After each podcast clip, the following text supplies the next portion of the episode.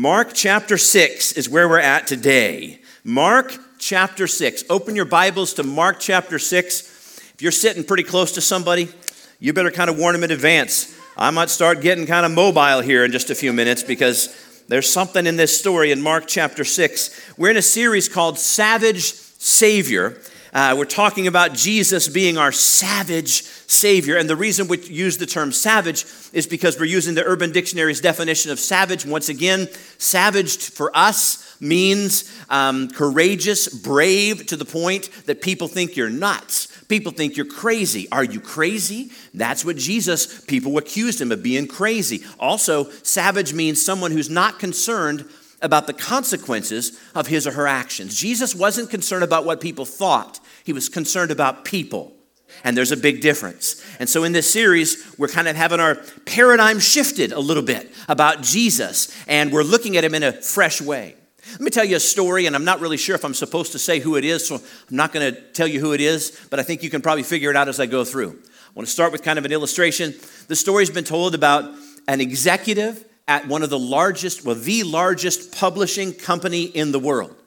And he was working with a, uh, a high ranking, one of the highest political people in the nation who had fulfilled his tenure in office, in an office of an oval nature, and, and during which a scandal took place. And during the time, his tenure that lasted four, eight years while he was in the office of an oval nature, he wrote his memoirs and he had them recorded in a book. And the book was really long, uh, it was um, over 800 pages. so now the publisher has asked this uh, high ranking political person uh, to come and record his audiobook. And, and so he is going to be reading the book, but because it's so long, the publisher is selecting excerpts out of it that will be a part of the, otherwise, the audiobook would just last way too long. And so they're, they're, they're getting to the place in the book where the scandal is explained in, in this, these memoirs. And, and the, the high ranking political individual um, protested, said, I don't, I don't, I, I think people are sick of hearing about this thing. He was really frustrated with the, the publishing company executive, and he felt that no one really wanted to know this information. And in essence, he was telling the executive of the publishing company, Is this significant? Now, the executive had to really think on his feet because he had to reply to the most powerful person in the world and tell him that uh, an answer that he did not want to hear. And so, yes, uh, Mr. President, uh, yes, sir, this is very significant. And so, what I want to do is, I want to make that the, the subtitle of this message. So, turn to your neighbor and say in your best Bill Clinton voice, This is significant. Can you do that, please?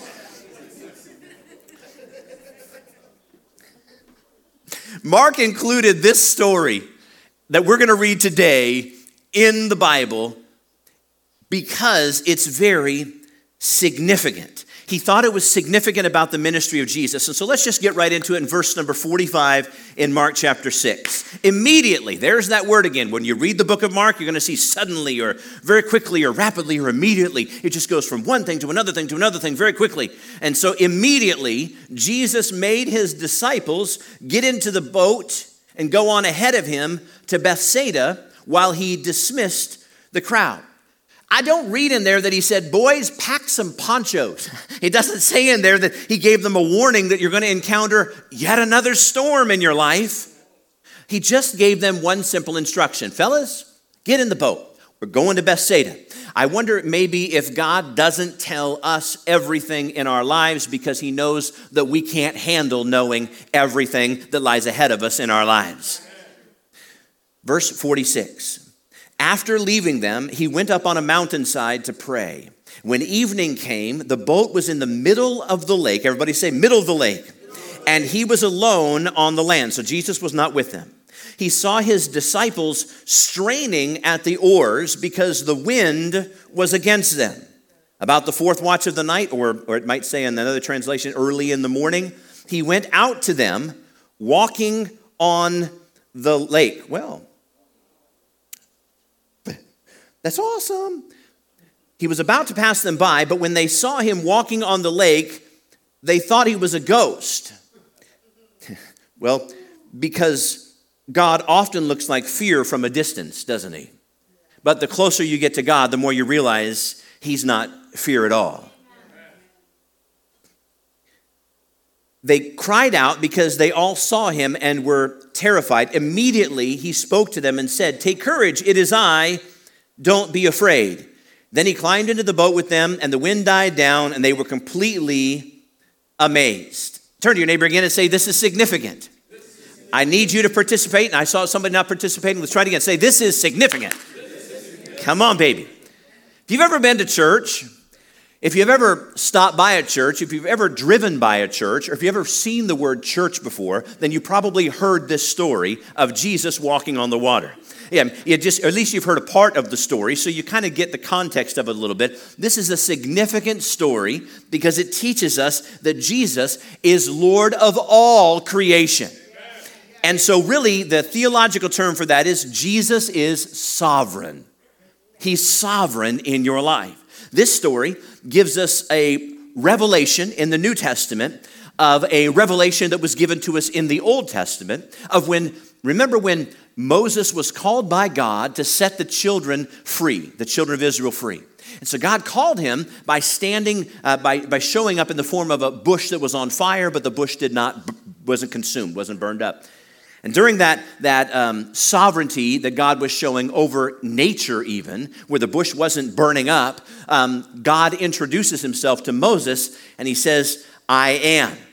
And it's interesting to me that God's name, I am, over the next many centuries, God has been filling in the blank.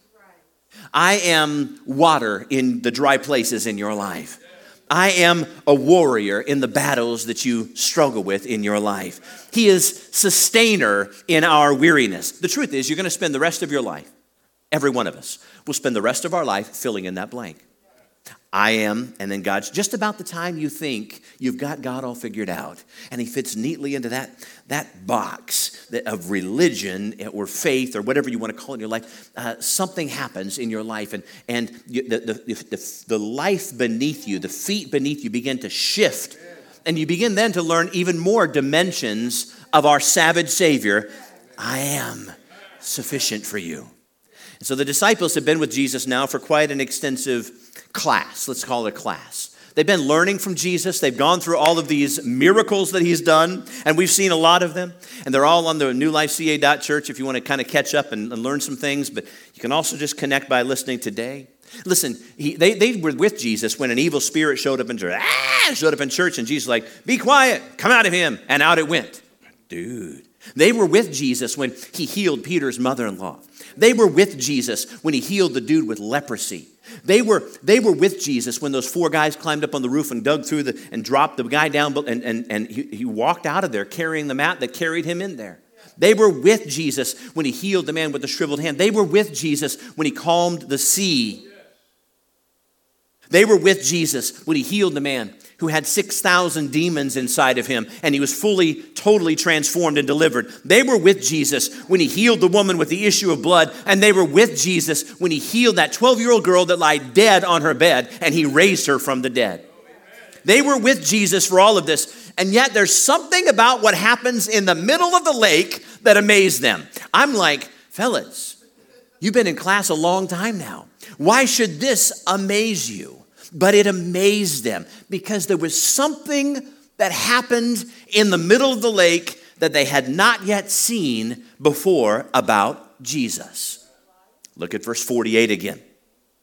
He saw his disciples straining at the oars because the wind was against them. I want to going to just kind of camp out here for a second. The wind was against them. Jesus said, Go forward, but he knew the wind was going to be against them. Now, it's significant to me and I think it's significant to you because a lot of times in our life, when God sends us out to do something for Him, we have this assumption that the wind is going to work with us, not the wind working against us. But as we mature in our faith with God, isn't that just ironic that I said mature and my voice cracked? Just kind of, I don't know.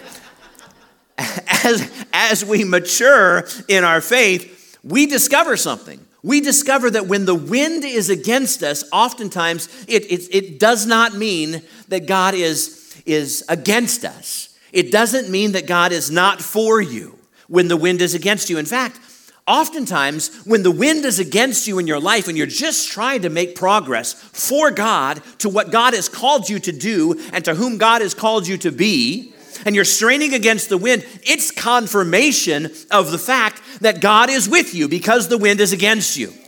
It's a, it's a big, it's a big deal. And so this is what we've been discovering in this Savage Savior series. We've been discovering this that resistance is often the greatest place for revelation.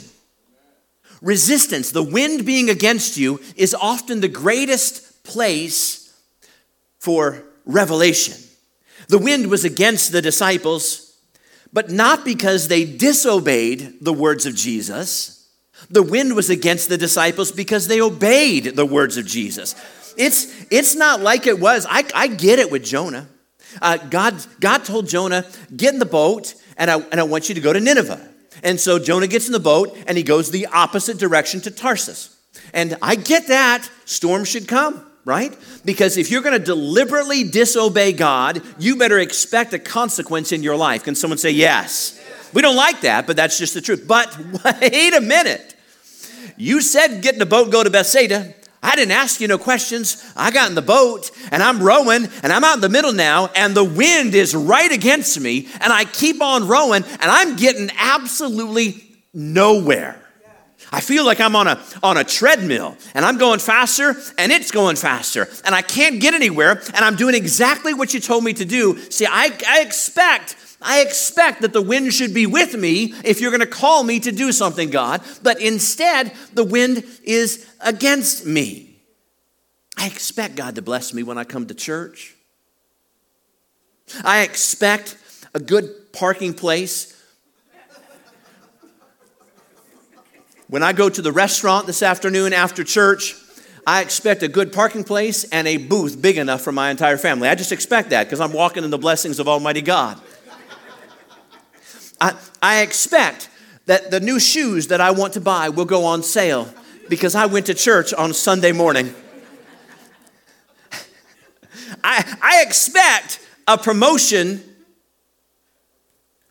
because I came to church. But what really ticks us off, really makes us mad, is when somebody who didn't go to church, who chose to sleep in, who has a sourpuss attitude, who just you can't hardly they get the promotion and you get laid off. And that just doesn't that just doesn't seem to be fair. I don't understand how God can be with me and he can let the wind be against me in my life.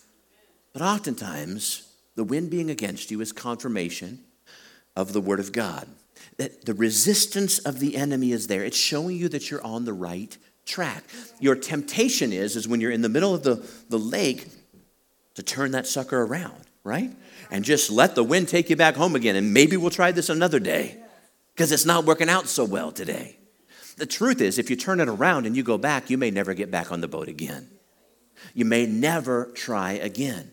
The wind being against you is a reminder that the Lord's presence is with you. And it's the Lord's presence that makes you successful. Now, you, you listen to this. Are you ready for this? Because this is just revelatory. When I, when I felt like I heard it from the Lord, I'm like, that's so good because this is the truth. Because if the wind was working with you, when you get to the other side, you'd be tempted to thank the wind and not God.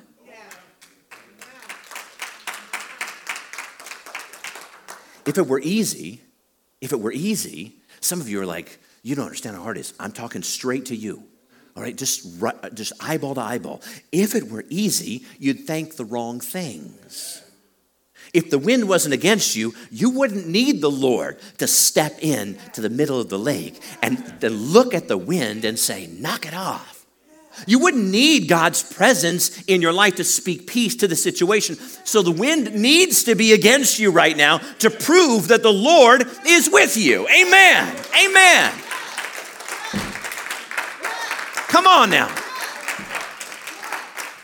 Calm down, Troy. That's just the introduction, right?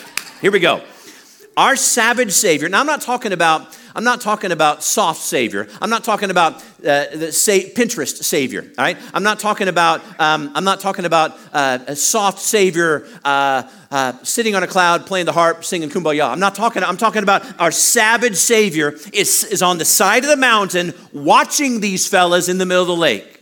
Oh, look at verse 48 again. We were there. Let's keep going. He saw his disciples straining at the oars because the wind was against them. I've been to this mountain. I've been privileged by God to be able to go to Israel, and I've been to this mountain, and they said this is the this, this, is the place. They believe this is the place that Jesus was praying, and you can see the entire lake. You can see all of the water from this vantage point. It was a place that Jesus would climb and, and, and he would pray. And what I'm thinking was so Jesus, Jesus was watching while his disciples were straining at the oars. Jesus is watching, watching from above. I hope you're picking up what I'm putting down. Jesus sees you in your storm.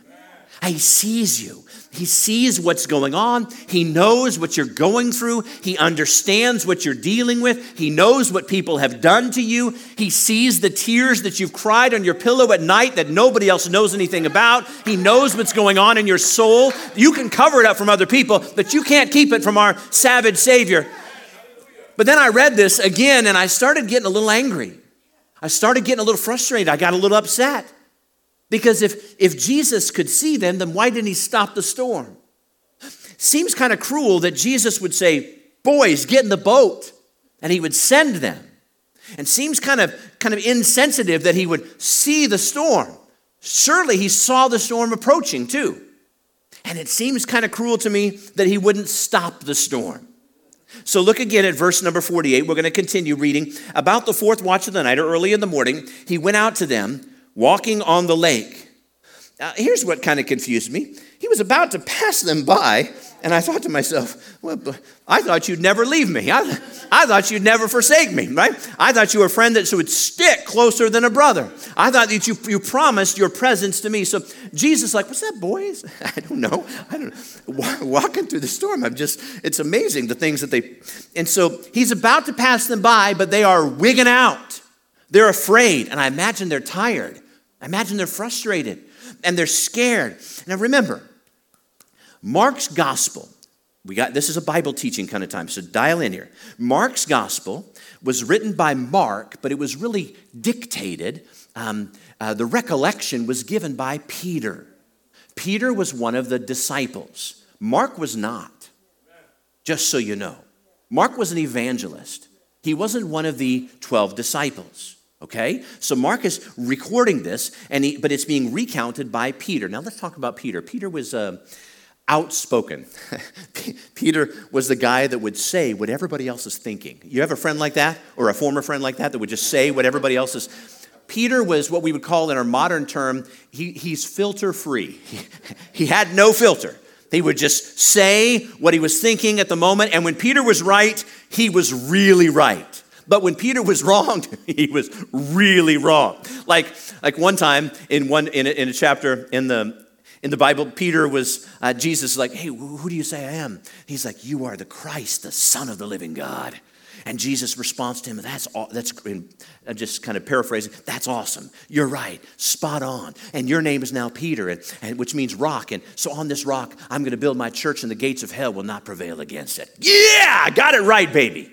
And in the same chapter, and just the other side of his mouth, uh, Jesus is like telling the, telling the boys, he's like, fellas, I'm going to go to the cross. I'm going to give my life as a ransom for all. And Peter's like, You're not going to the cross. That's uh, not going to happen. And so now he answered wrong. So Jesus looks at him and says, Get thee behind me. Oh my goodness. And he calls him, he calls him the devil.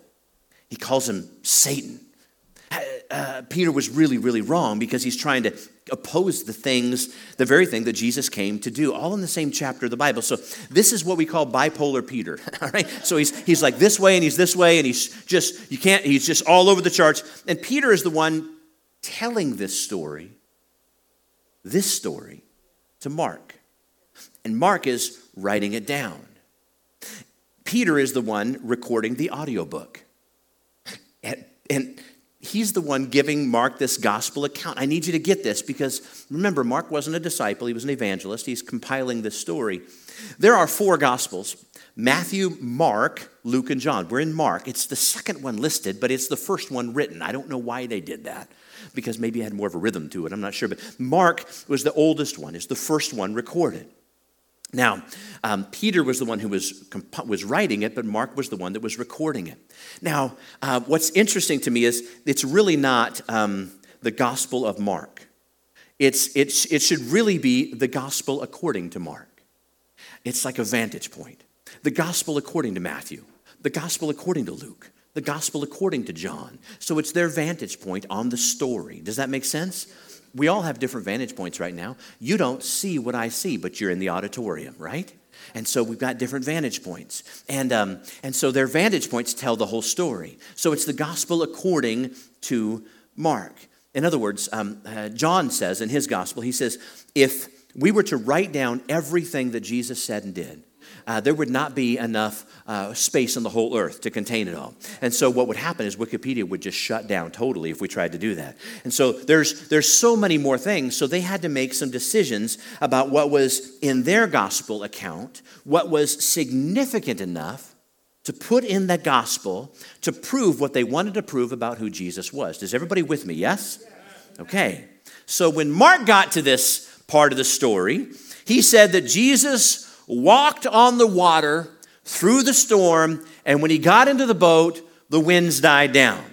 But when Matthew wrote this story, he included something that Mark left out. And what I'm going to do is I'm going to read to you from Matthew chapter 14, and I don't want you to say anything. Nobody say a word until I get to the part in the story that is different from the part of the story that we're reading in Mark. And everybody do that? Just say yes. All right, so here's the deal Mark or Matthew chapter 14, and we're going to start at verse number 22. Immediately, there's the word, Jesus made the disciples get into the boat and go on ahead of him to the other side while he dismissed the crowd. Sounds good so far? We're doing good. Verse number 23. After he dismissed them, he went up on the mountainside by himself to pray. When evening came, he was there alone. Okay, so far so good. But the boat was already a considerable distance uh, uh, in the middle of the lake from land, buffeted by the waves because the wind was against them. Sounds familiar? Everybody say yes. During the fourth watch of the night, Jesus went out to them, walking on the lake. Sounds good so far. Um, when the disciples saw him walking on the lake, they were freaking out. They were terrified. It's a ghost, they said, and they cried out in fear. Sounds familiar. But Jesus immediately said to them, Take courage, it is I, don't be afraid. And then verse 28 Lord, if it is you, Peter replied, tell me to come to you on the water.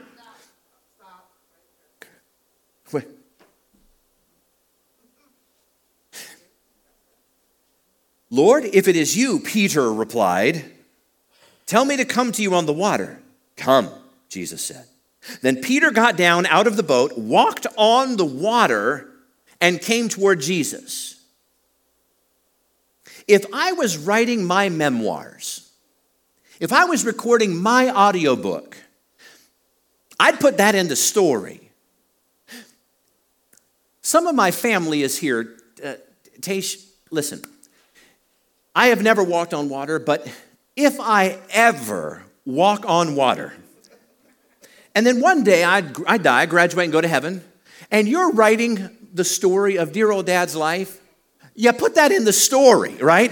I want, I want everybody to know that I walked on. Does that make sense? So turn to your neighbor and say, This is significant. It's significant. I have a question. And here's the question I have for you How can Peter walk on water? And then, when it comes time to tell Mark what to write down about this story, uh, he says, You know, I think that people are just a little sick of hearing about this thing.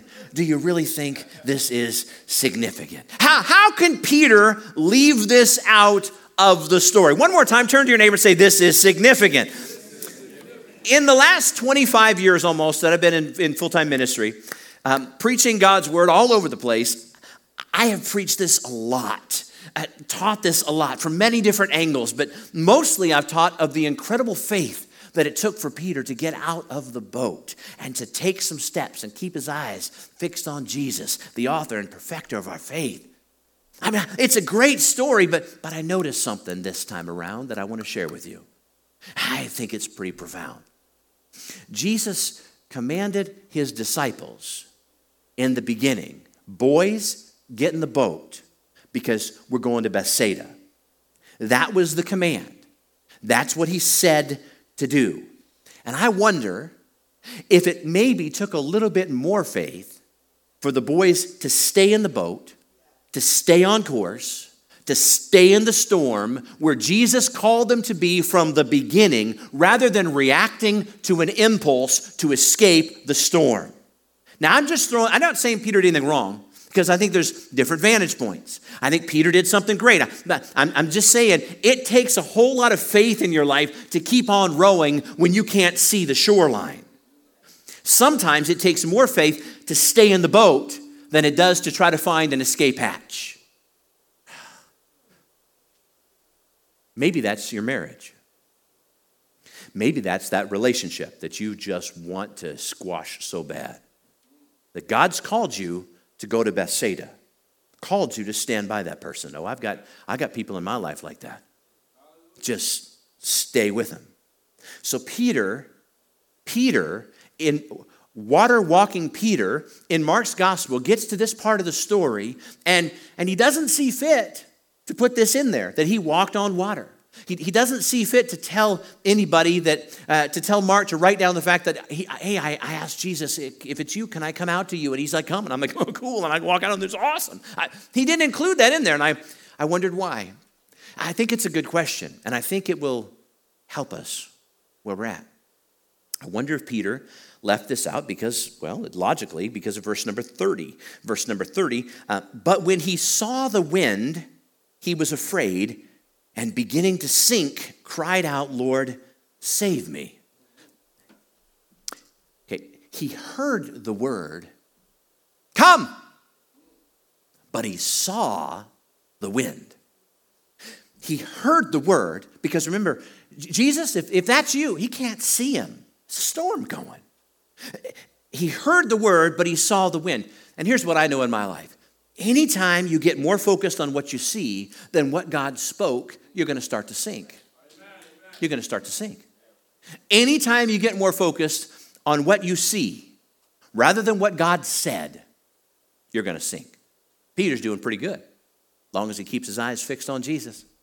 But then, then he starts to see the wind, and that's when he begins to sink. He took his, he took his eyes off of Jesus and he put his focus on, on what was happening around him it makes sense to me because faith comes by hearing and hearing by the word of God. If you keep your, if you keep your eyes focused on, on God, on God's word, uh, faith is going to increase inside of you. All you need is one word from God. That's what you need. You need God, give me a word. And when you have a word from God, you're walking on water. See, Peter wasn't walking on water. Peter was walking on the word, is what he was doing. And your kids can be acting crazy, and your money can be going funny, and your, your marriage can be unraveling. You can be in the darkest night of your life, but if you will stand upon the word that God has declared over your life, He is Lord of all. What's a word? A word might be greater is he that's in me than he who is in this old world. Or no weapon formed against me is going to prosper. Or all things work together for my good. I'm telling you, that's a word. I can do all things through Christ who gives me the strength. Stand still and see the salvation of your God. Or nothing can separate me from the love of God that's found in Christ Jesus. If God is for me, then who can be against? Those are what we call words from God. You stand on God's word, and when you do, you're not going to sink. I didn't say it's not going to hurt, it's not going to be scary, but His word will carry you. In the beginning was the Word, the Word was with God, the Word was God. The Bible says that when Peter saw the wind, he began to sink and he cried out, Lord, save me. And I kind of wonder, well, maybe that's the reason why it was left out of you know, his memoirs that he's feeding to Mark to write in Mark's gospel. Maybe that's why. Then I thought, well, no, probably not. Maybe, maybe he just wanted to skip over this part of his life because he knows it ended in failure. And you know, you do that too. You want to skip over certain chapters. Anybody want to skip over certain chapters of your life, right? You should just wish that chapter, those three years, I wish those weren't there, right? I'd rather leave them out. Let me remind you about something. Can I just kind of take a bunny trail for a second? Bunny trail side, this is free. So um, there are some things in your life that you don't need to share with everybody. See, we tend to think as Christians, man, when God saves us and He redeems us, and we now have we've taken a test and we've got a testimony, we now need to tell everybody that. You don't need to tell everybody that testimony. You don't need to tell everybody that. You got to make sure that that testimony is supposed to be for public ears. That te- listen, listen. Sometimes the greatest testimony is the fact that you went through the fire and you came out not smelling like smoke. Right? So you don't have to tell everybody everything about your stuff. You don't have to do that. But I wonder, maybe this is the reason why it was left out, why, why Peter left it out. Then I reread in Mark, go back to Mark, same story, but this is Peter's account in Mark chapter 6, verse 51. Let's reread this verse, powerful verse. Then, this is talking about Jesus, he climbed into the boat with them, and the wind died down, and they were completely amazed. I hope you got it. I didn't get it the first time. Let me help you with this. I believe Peter told Mark. Remember, Mark's writing it's Peter's story. It's not significant when I climbed out of the boat. Look at it again. Verse 51. It's on the screen. Then he climbed into the boat with them, and the wind died down, and they were completely amazed. I believe Peter told Mark, Don't tell them what happened when I climbed out of the boat, because what's significant in this story is what happened when Jesus climbed into the boat. That's the bigger part of the story. It's not important what happened when I stepped out of the boat. It's not important what happened when I climbed out of the boat. It's not important that we strained all night long trying to row to get to the other side that God was calling us, the wind did not stop because we were straining. The wind did not die down because I got out of the boat, because I went to Jesus. The only reason the storm stopped, the only reason the miracle took place is because Jesus came to me, not because I came to him. Hallelujah. Man, that's a good word. You, you want to know why that's a good word? It's a good word because that's the gospel. That's the gospel. That's what Je- that's what Jesus is illustrating. It's not because I came to God. It's not because I was so good. It's not because I was so glorious. It's not because I got my act together, right? It's, it's, it's not, I praise Him not because I got out of the boat. I praise Him because He got into my boat, right? He, he came into my life. Praise God. That's when the wind dies down. That's when the wind dies down. If you're in a storm right now, I just prophesy into your life. I want to tell you that help is on the way. Can you say amen? It's on the way. It's on the I hope you receive it. It's on the way. So you see, this story is really showing us a contrast.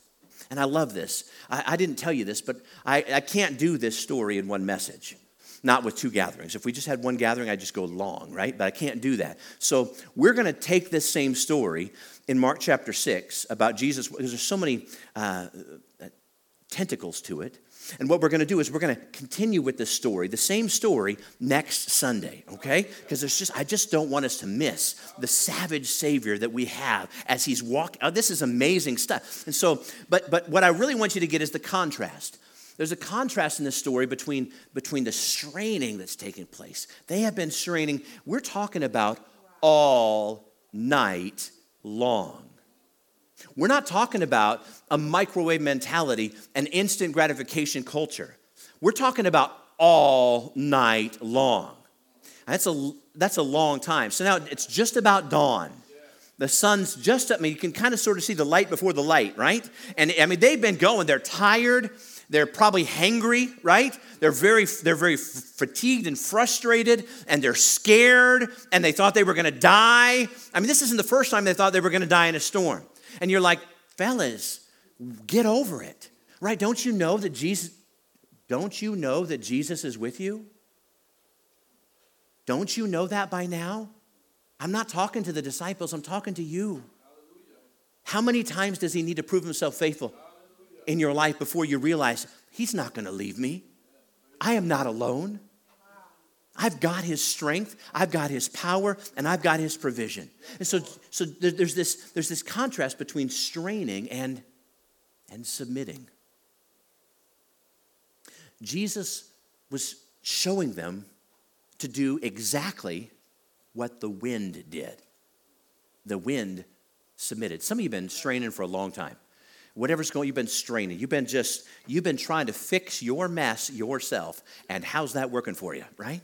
It's not working out so good. You, or you've been straining to try to run from the mess. And it seems like you're pigpen on the Peanuts cartoons because the mess just follows you wherever you go. And you know what the common denominator is in the whole story? That's you, right? The mess follows you because we got to get you fixed. Yes? That's harsh, but that's true. And that's probably why you're here. Jesus is giving us the answer to the problem, and the answer to the problem is, is submit to Him.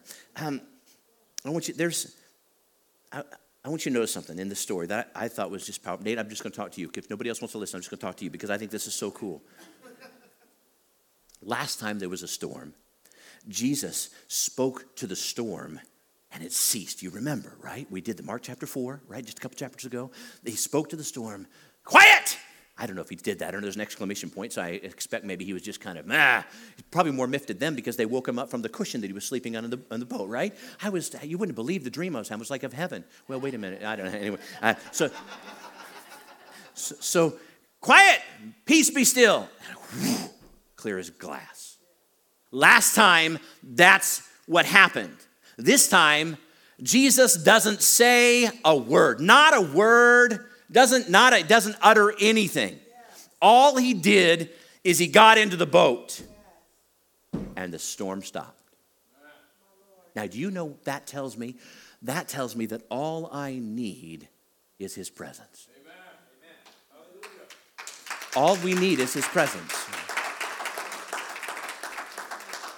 When Jesus sat down, the storm sat down, right? He's Lord of all. Doesn't answer the question though. Why, why did Jesus send them against the wind in the first place?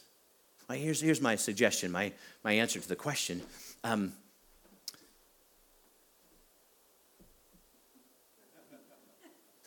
he, there's dramatic pause. We planned that. he, he sent them against the wind because he needed a situation to reveal his sufficiency. He needed a situation to reveal his sufficiency. Um, there's a situation. Have you seen that commercial? Mom, we have a situation. Have you seen that one you know what I'm talking about? Yeah, the kid can't get his zipper down and he's, he's got to go tinkle, you know, and oh, we have a situation. Sometimes God uses situations in your life to reveal his sufficiency. Amen. It's really about submitting to Jesus, who by his very nature, just his presence, his presence can calm any storm, can fix any mess, can destroy any attack, and can conquer any enemy. Can you say amen? That's, that's the Jesus that we serve. So here's what I want to do I want to give you an opportunity this morning without being rushed. Um, See, if I, if, I, if I would have preached the rest of this, it would be another 25 minutes. And then when I was putting it together, I said, you know what? I can't rush the presence of God. There's so much that the Spirit of God wants to do in the house, in our families, in your life, in your workplace, in your, at your job, and in your neighborhood. There's so much He wants to do in this city, and I believe in this entire region that I'm giving my life for the Central Valley, right? Investing it in, in you and in, in, in you investing it in others, and we're going to see kingdom of God grow. But it can't happen. Not for you, not for your family, not for your job, not for your schools, not for your neighborhood. It can't, not for your legacy. It can't happen unless we submit. And submission is not easy. I've been, uh, this year, Lord willing, this year on uh, my, my birthday, um, coming up in June, I will, uh, I started uh, the organization called Christian Black Belt Academies in 1996. Uh, at that time, I was a, uh, it doesn't matter, a martial artist. I had done a lot of things in martial arts. And I wanted to start a Christian organization. So I founded it, and um, God has blessed it. We have uh, over 30 locations now around the nation. And um, uh, we have, uh, it's just incredible what God has done. Thousands of students around the nation that are taking this, this program and um, a lot in a lot of churches. It's all Christian instructors, um, and we use it to reach people for Jesus. And so this year, um, uh, the, the, highest level of, of black belt is seventh degree black belt. And so this year, after uh, almost 40 years of, it'll be 40 years of being a martial artist, I will test on, in June for my seventh degree black belt, and it's an exciting time for me in my life. Um, now, now, I don't say that for that. Thank you. I clap when it's over. Um, but, um, but and that's one of the reasons why I'm getting on this, this real health journey, and I just I'm, I'm excited about what, what God is doing through this. We um we I, I we started it on South Beach in Miami when veiled this whole system of of martial arts that we took five years to research and develop and a lot of things, and then I'm to finish the journey on uh, on the Golden Gate beach on the, the other the other coast. It's kind of a real kind of powerful thing, and there'll be a lot of people there. It'd be kind of cool.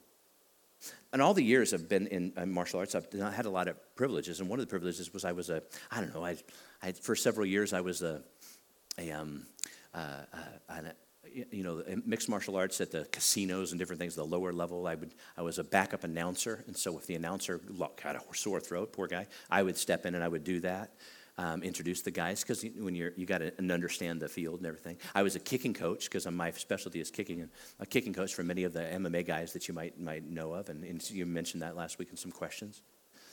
One things I know about martial arts um, is it's different than actual street fighting. Is um, there's no rules in street fighting, right?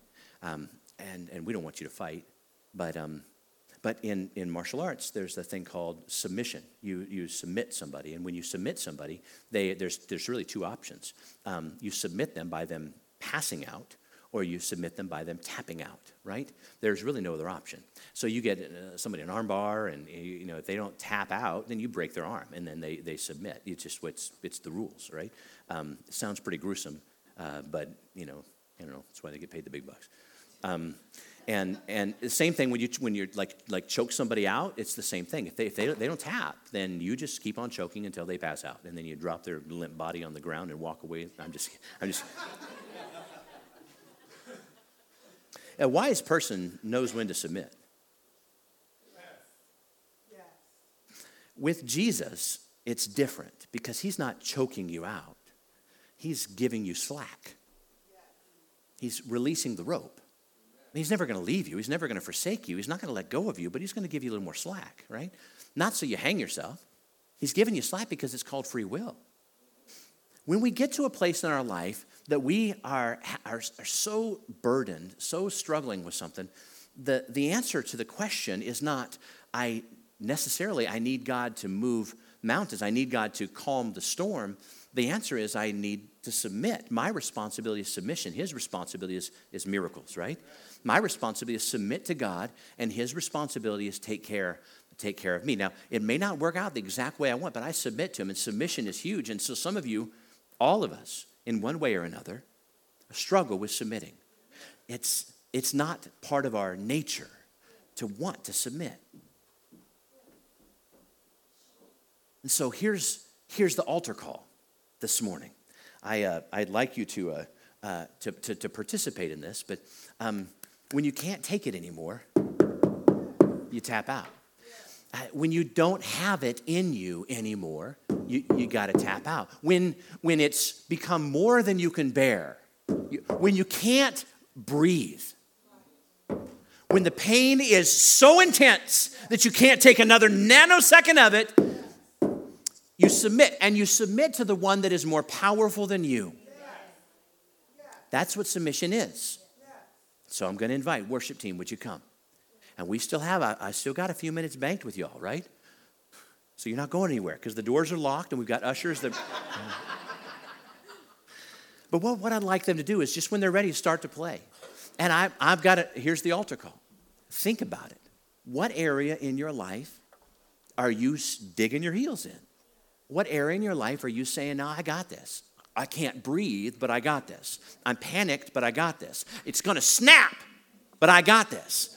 What area in your life do you, why don't you just submit? Because as soon as you submit, not only can you breathe again, not not only can you is the pain going to lessen but when you submit you're submitting to the one that is more powerful than you. The one that is more powerful than you is not the enemy. See sometimes i think that we think we're submitting and we're, we're giving we're not giving up we're giving to we're going to we're not running from. We're saying lord greater is he who is in me than he who is in this whole world. And so it's all about submission. So i don't know what your hangup is. I don't know. I could speculate but there's different people in here from different walks of life, and I love it. Everything is, I love this church.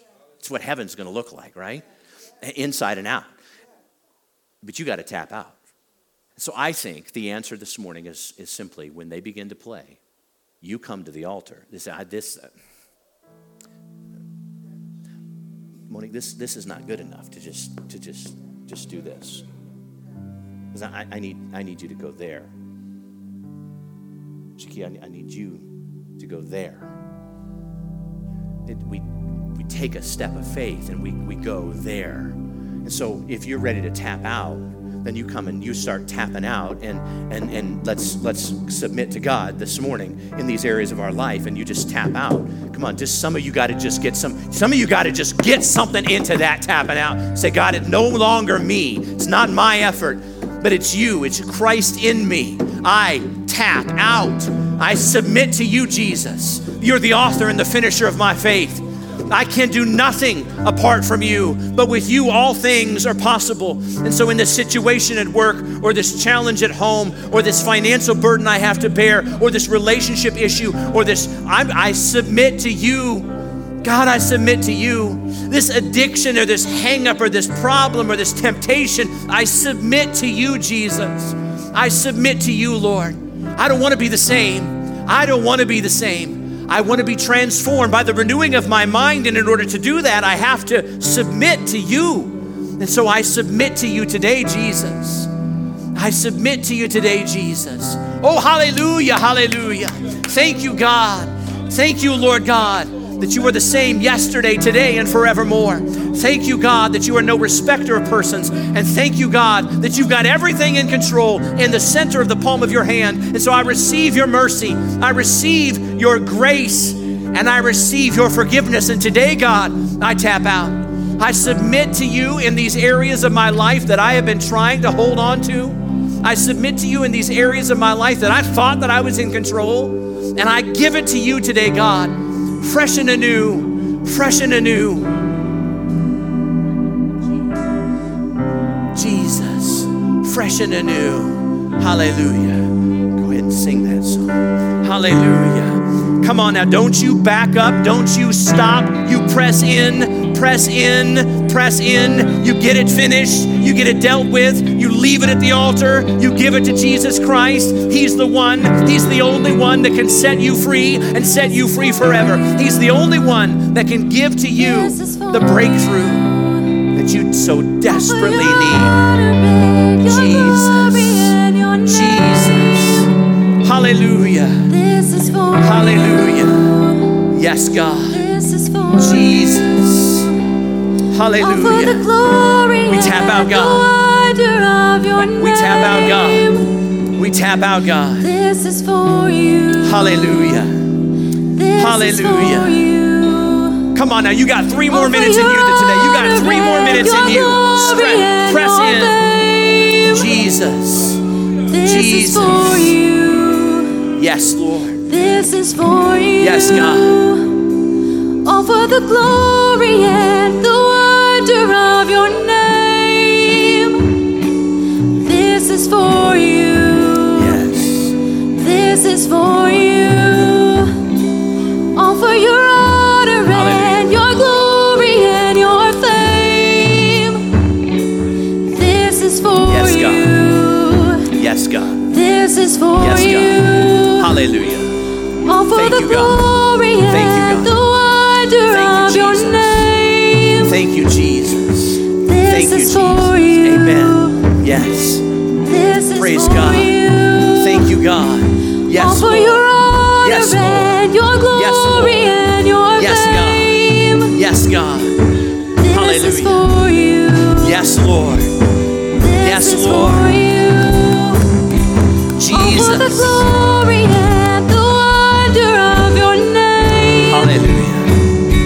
Thank you, God. Jesus. Glory to God. Glory to God. Glory to God. Glory. Now, I want everybody in the house that submits to God to lift your hands up and surrender to Jesus as we close in prayer today. Dear God, we love you and we thank you. You are an amazing, awesome, sufficient God, and we give you praise for who you are. And Lord, you're taking our burdens, and we thank you that it's light with you. And so today, God, we pray in Jesus' name that not only would we make a decision, but that decision would be decisive and that it would last. That God, when we leave this place, we would be truly transformed because we've submitted to the one that is more powerful than we. So, God, today in Jesus' name, I declare that whom the Son sets free is free indeed. Hallelujah! Hallelujah! Hallelujah! Thank you, God. Thank you, God. Thank you, God. Thank you, God. Thank you, God. Praise God. Glory to God in the highest. Thank you, God. Praise the Lord. Praise the Lord. May the Lord bless you. May He keep you. May He make His face to shine upon you. May He lift up His countenance upon you. May He give you rest and may He give you peace. God bless you, New Life Church. Amen. Hey, come on, you can do better than that. Amen. God is so good and greatly to be praised. Amen, amen, amen.